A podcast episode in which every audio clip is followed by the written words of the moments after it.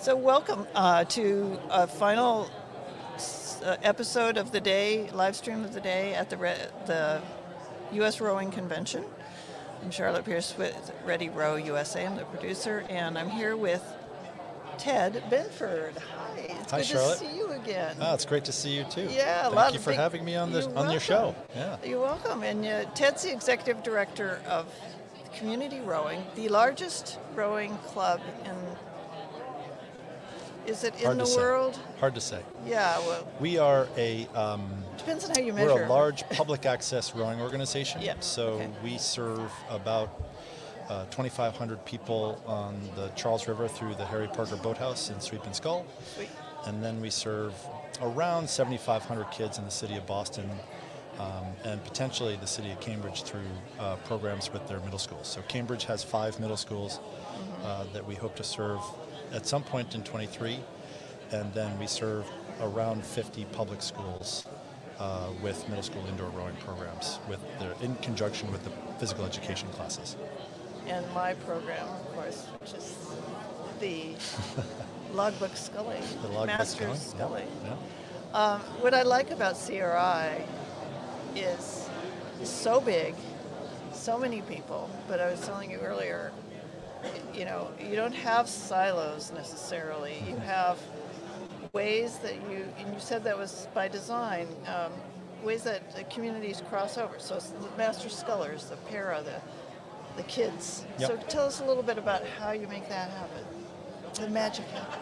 Well, one thing that we know about silos is that they can create a lot of very um, uh, focused effort uh, in excellence. Uh, but silos also have membranes, they have walls. And so part of what we looked at were the silos at CRI. Every organization has them. Sure. And part of our efforts around our own inclusion and equity uh, awareness and, and the growth of our understanding of our, the role that we play in DEI uh, meant that we look at our silos and we look at the ways that we've always done it and see if there are better ways to be more inclusive, uh, which actually enhances the experience for people who row there. Yeah. And so one of the things that we discovered was that removing some silos enabled people to enjoy the, um, the benefits of rowing and connection to people where the individual experience, the transformation that happens on an individual basis, uh, wasn't compromised and in fact was enhanced because more people were given more access to programming across a much broader array of backgrounds, experience, and ability. So it's been a it's been a huge net positive to go through this. And do you have? Did you have a time frame that you were trying to make that happen in, or was it like? Is it just an ongoing thing, or did, did you have to then when you, when you came on? What would tenure? Uh, I, I came in. Uh, I was. I, I came to CRI in 16, and I became the executive director in 18. in 18, yeah. yeah, yeah. So did was there like a learning curve and then uh, like- Massive. Yeah. Huge. yes. Yeah. Okay. No, but a big part of, um, you know, one of the things about uh, our efforts around inclusion is that there really isn't a time frame. It's the it's the action first and learning second. Um, and by that, what, what I mean is that uh, we've taken a number of, you know, sort of organizational risks. Uh, we went through a full reorganization of our organizational chart and our structures. Uh, we looked at our programming and completely reevaluated our programming, and I can talk more about that if you want. Um, and then we looked at um, organizational behavior, you know, and, and one, one of the things that we know is that behavior is informed by mindsets, right? And so as part of what we try to engender and embody at CRI is a learning mindset. Yeah. And what that means, as we've even learned at the convention, is that uh, don't let the perfect get in the way of the good or the great, right? And Yeah. so let's let's do first and learn from what we're doing. Uh, create small initiatives or pilots that may succeed, may fail. Learn a lot in the process, and uh, just keep moving. Keep taking steps towards making CRI as inclusive and as personal um, and as responsive to our community as we can make it. So- Right. And what what were some of those pilot? Can you give an example Yeah, of sure. something? Um, Yeah, so we've done a lot. So um, when we looked at our programmatic reorganization, uh, one of the things we realized is that at CRI, uh, we have grant funded programs and we have uh, fee for service programs. Um, uh, we have uh, a boathouse that's beautiful, but it exists in a transportation desert.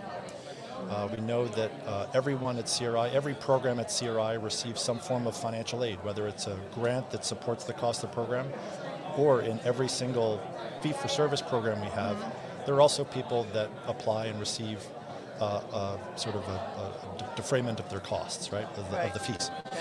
And so, coming out of COVID and thinking about the social justice, um, uh, our, our role in rowing in social justice and in inclusion, um, what we decided to do was pilot a program that provided free snacks at CRI. So, uh, the I CRI one the Fuel they're great, the bars. Uh, but we worked in conjunction with U.S. Rowing, so I saw Liz Fusco at the convention, and we worked with Liz and other uh, nutritionists to understand how to supply uh, an array of pro- access to protein, access to carbohydrate, access to glucose, uh, extra electrolyte powder that is available for anybody, whether the kids want to put 45 scoops in or the regular just sort of two scoops that most people do. Uh, so we, we just piloted a program. We handed out uh, over 80,000 snacks at CRI just at our boathouse last year. Uh, we tried a transportation program because of where we are located, uh, where we run a bus from CRI t- to the city of Boston to a public transit stop, uh, and simply offer anyone who wants to come row a chance to get on the bus and come to CRI. And as part of that, we changed our programming structure so that all of our programs started around when the bus arrived, right? So kids are no longer getting on the bus and then coming to a program that is just for them. Come to CRI, get off the bus, and they can learn how to row. They can join a competitive program. They can scull. They can sweep. They can do whatever is available to them after school. Erg. They can Yeah, erg. yeah. Yep. Right. Um, and I think as part of that, the the, the pilots around um, the removal of, of of access for people, meaning when we when we look at our high performance para program, or we look at our adult competitive program, or we look at our youth competitive program, what if we just looked at those as programs as opposed to flagships or as standard bearers for our organization? And just, just considered them another facet for people to uh, grow through rowing. And, um, and, and what that helped us do was understand that the way people may approach rowing is certainly through a competitive uh, mindset, but there are kids who just love rowing twice a week. They might be violinists, they might be nerds, they might be, you know, they might just want to row twice and stay inside the rest of the time. And all of those options become available through the changes in the way that we've thought about our programming and then making small decisions, small behaviors that sort of pilot, you know, beta test it. you know? Right. So, Yeah. um, So, what was some of the like when you were changing the mindset and all that? Mm-hmm. Uh, I mean, I don't want to get into the negatives too much, but like, what what was some of the pushback? Were there people who like quit in a huff, or you know, like, did you? No, um, so we've we've all been through so much over the past three years, Yeah, right? yeah. And so uh, I think that COVID provided us the opportunity to try different things to enable people to get on the water safely. You know, your favorite program, the Logbook Sculling program. Um, you know, we had we had basically 42 boats, and we served almost. I don't know, 1,500, 2,000 people with 20 boats. And, I was astonished yeah. at how well that went. Oh, thank you. And I You think know, a lot of clubs here did the same thing. You know, Yeah, yeah, yeah. that, Did, you know. Was there a lot of sharing of best practices with other clubs? Yeah, so one of the things that uh, Matt Logan started and I supported and was part of was the um, a weekly call with rowing executive directors around the country when COVID hit. And so we began um, just debriefing each other from Cali- you know the west coast to the south to the northeast to the midwest. And as part of that, also CRI um, uh, took a, took sort of a, a, a step towards river cohesion as well, and did the same thing in Boston. Yeah. So we invited Cambridge Boat Club, Riverside Boat Club, Union Boat Club to a call about every four weeks during COVID. And similar to the executive director call, uh, the River Club's call, we call it now, it's just a loose organization of people sharing ideas, uh, talking about DEI, talking about safety, talking about, you know, the, the, the four or rule in Boston. You know, Yeah, we get, we get cold water, so you know every club handles it differently, Yeah. and we want people to Um, I mean, I have No. my own boat, but I sort of observe that because I just think, like, what if I went in? oh, geez. yeah, no, it's crazy. And uh, you know, I was talking to Tom Rooks yesterday about safety. You know, Yeah. he, amazing, like God, Coast Guard experience. Wisdom, He's yeah, very director strong. of safety. Deep knowledge. And uh, he was saying he'd love to see a PFD on every Yep, sculler. yep. Well, I mean, there are different types of PFDs. You know, uh, well, yeah. I mean, our friends downriver, Cambridge Do you have Club. some examples of those at the club? Well, uh, at I'd love to see one. I mean, I'll wear one. Yeah, I, sure. I think it's a good idea. yeah, it's a great Yeah. idea, and certainly when the river, when the water temperatures are the, yeah. what they are, And if you go down to the basin, because I like Yeah. go to the basin Yeah. and turn around and come back, it's 15k. And, yeah, you know, I get a little bit splashy, weird splashy, and know, yeah, yeah, that crossing. It's pretty deep there, isn't it? That's about eight feet. Is It's, you know, at the basin? yeah, Really? yeah. It just seems so much deeper. It's a very broad Yeah, body of water. yeah, yeah, yeah. Okay. Anyway, Uh, the. Cambridge Boat Club is uh, trying a program where um, I believe people um, uh, are wearing PFDs around their waist. I see. Um, Yeah. So uh, you know, I, I think I think everybody explores safety and, and you know talk about pilots and initiatives and failing fast and trying new things. Um, uh, you know, safety is at the is a cornerstone of how we function, and so we we actually focus more on not rowing when you could potentially have an Yeah. accident that could be life threatening. So Yeah. we actually don't allow people on the water until we're confident that if they did go in, uh, there's a good chance Yeah. that they would be able to swim. And, There's and been several times we, uh, what is it, the, the lightning within 15 minutes or something? Uh, 45, yeah. yeah, that's a long 45. time. Okay, yeah, that shuts it down. Yeah. So the biggest question is though, what are you going to do about the goose poop? Well, uh, Charlotte, I don't know if you know, but we have a, a, a fantastic innovation. It's a room. the- it's the dumper pumper. The dump is that the uh, Rube Goldberg machine? It is. Yeah. Uh, I don't know. I have a video of it on my phone. I'll share it with you. But I, it's, uh, I actually helped to make.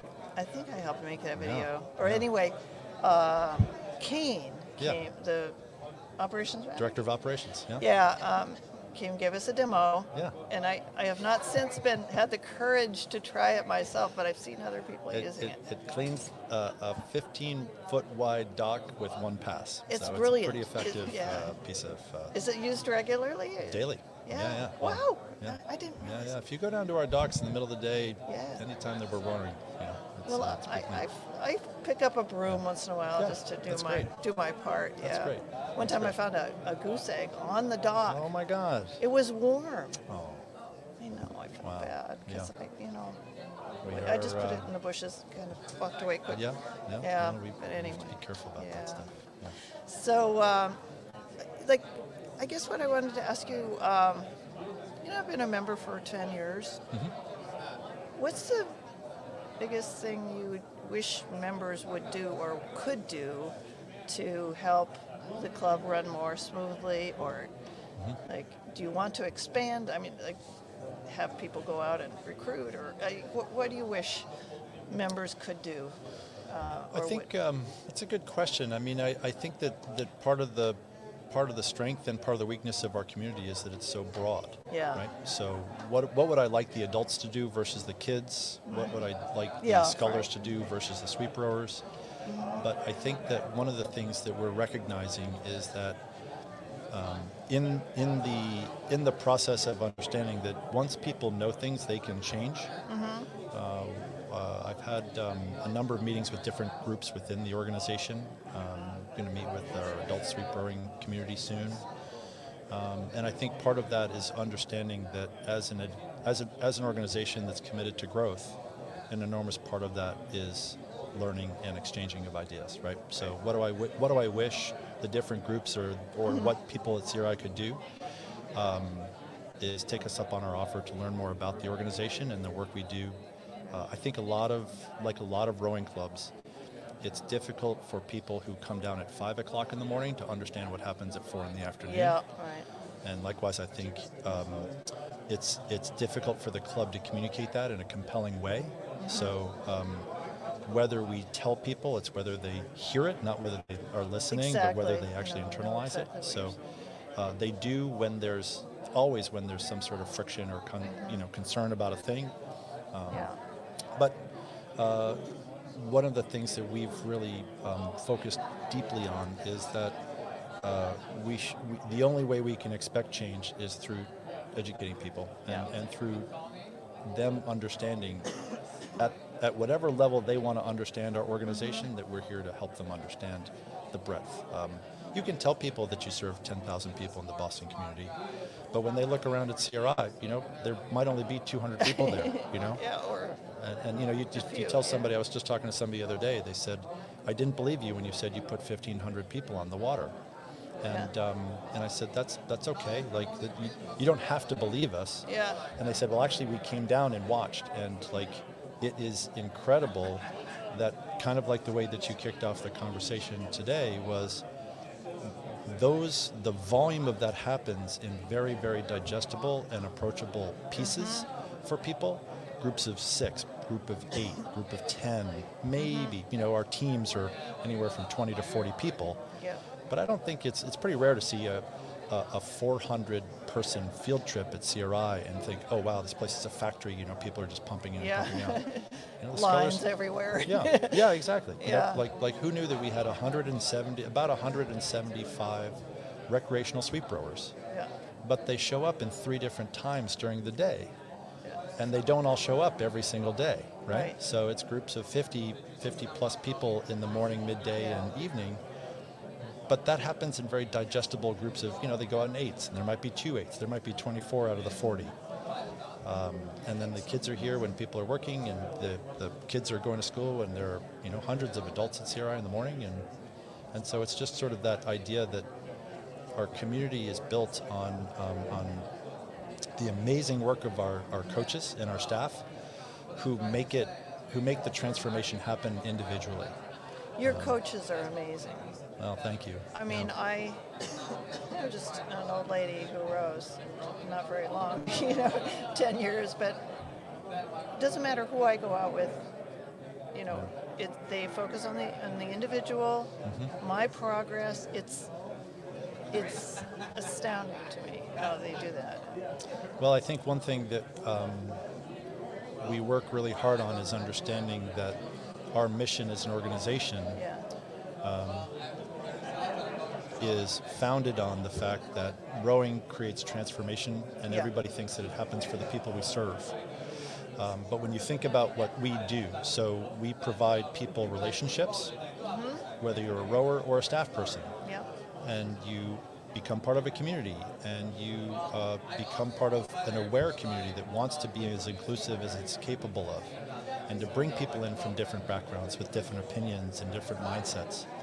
And that occurs with our staff as well as with our community, obviously. And then we develop skills, right? So you come down, you've, you've grown as a rower, you've gained skills, right? But, uh, but part of those skills are resilience, and part of them are um, uh, communication skills, and certainly for kids, leadership skills, and uh, self advocacy, and um, the types of skills that are lifelong skills. yeah, and I but our staff develop those too, Yes, right? So right. so they gain that, and then the third thing is like, geez, you know, if you go to a rowing program, you better get better at rowing, right? Like you better get faster and fitter and healthier. But part of fitness is mental fitness and mental Yeah. health, I'm glad you mentioned and that, um, yeah. and a big part of what we're aware of is Yeah. that rowing is incredibly beneficial to the people we serve. But the sense of purpose that our staff have in their work is equally important to the organization, right? So, so uh, I was just talking to a, a member of our community today, and what we were talking about was that, you know, how's how's the team going to do this year? And I think one of the things that i sort of push back on is like, the point isn't winning; the point is meaningful success. So if a if a young person or an adult Yeah. has a meaningful success, which might be a loss in a rowing event, similarly, our staff can have meaningful successes at work that don't necessarily, we won't put a medal Yeah. around their neck, but they may grow professionally and Yeah, evolve. I mean, So- I hear what you're saying. I, Yeah. I took winter training one time, or several times, but um, there was a guy who who uh, was kind of a gruff, you know, sort of alpha male sort of guy, and he was running at the 5:30 program, and and for, I'd come regularly, and then I did, couldn't come for a, a while. I wasn't feeling good. You know what he did? He called me. Wow, that's great. Yeah. Yeah. He said, "Are you okay?" Oh my gosh. I know. It's like, Oh. and you know, he was, you know, I mean, he, his coaching style wasn't necessarily like, you know, what I would gravitate to. Yeah. I guess is the way Yeah. to put it. Yeah. Um, but just the humanity of that was really uh, meaningful. Yeah. I think the thing that we, I can't take credit for that. You know, I think that really is something that is built within the organ, the bones and the and the culture of the organization. And I think uh, one thing we know about culture is that it's incredibly delicate and it needs to be fostered on a regular basis. Uh, I certainly try to support it as much as I can, and I try to embody, and I try to, I try to sort of, um, what's the right role role model Yeah, the type of leadership that I want to see from my from my directors and from my head coaches and from every person at CRI. But but I can't tell a coach to do that because I didn't know you were out. Yeah, You know. yeah, yeah, yeah, So yeah. how do we how do we foster that? How do we support it? It's the people And- you choose, and it's Yeah. like all these intangible, undefinable factors Yeah. that go into it. And you know, real really trust. cared about how we did. You know, he really cared. So um, yeah, that was that was clear. Anything else? Any other shout outs you want to give? And we, uh, any uh, Oh, feedback from the convention? You know, are, are you presenting? I'm on a panel tomorrow. Okay. um, and we're talking about inclusion in rowing. Um, I'm really excited about that. Um, but no, I really, um, I really appreciate the fact that U.S. Rowing uh, put a lot of energy into bringing this event Mm-hmm. uh, in person. Um, uh, is as uh, as challenging as it is to find a venue and to plan something in this day and age and actually have it come out and have it be successful. I, uh, we brought about 12 staff down to I know. I keep seeing Xavier yeah. from uh, Institute for From Rowing IRL. Leadership. Yeah, Yeah, yeah. we'll have a separate episode on that again. Okay. But I did. Great. Yeah. I talked to CB last year when you relaunched it, and it was really. So Xavier is actually going to be coaching at uh, AV Crew. Oh, very good. Yeah. Oh my God, that's Yeah. your that's your stomping ground. Yeah, that's yeah, my my, yeah, my town. Yeah. So, Yeah. well, thank you so much. Thank you. I'm really glad we Yeah, could it's catch see up you. and. yeah, see you in person. you know, Yes, we're not zooming. likewise. Yeah, I was so pleased that you're here and we Well, could connect. it's Um, an honor to be here. Thank you. Yeah, thanks. So we'll we'll wrap it up, and we have uh, a few more sessions tomorrow. We have Row New York. We have Calvin Coffey. Oh, fantastic. Yeah. So everybody knows him, and it'll Mm-hmm. be fun. So we'll see you again tomorrow. Thank you.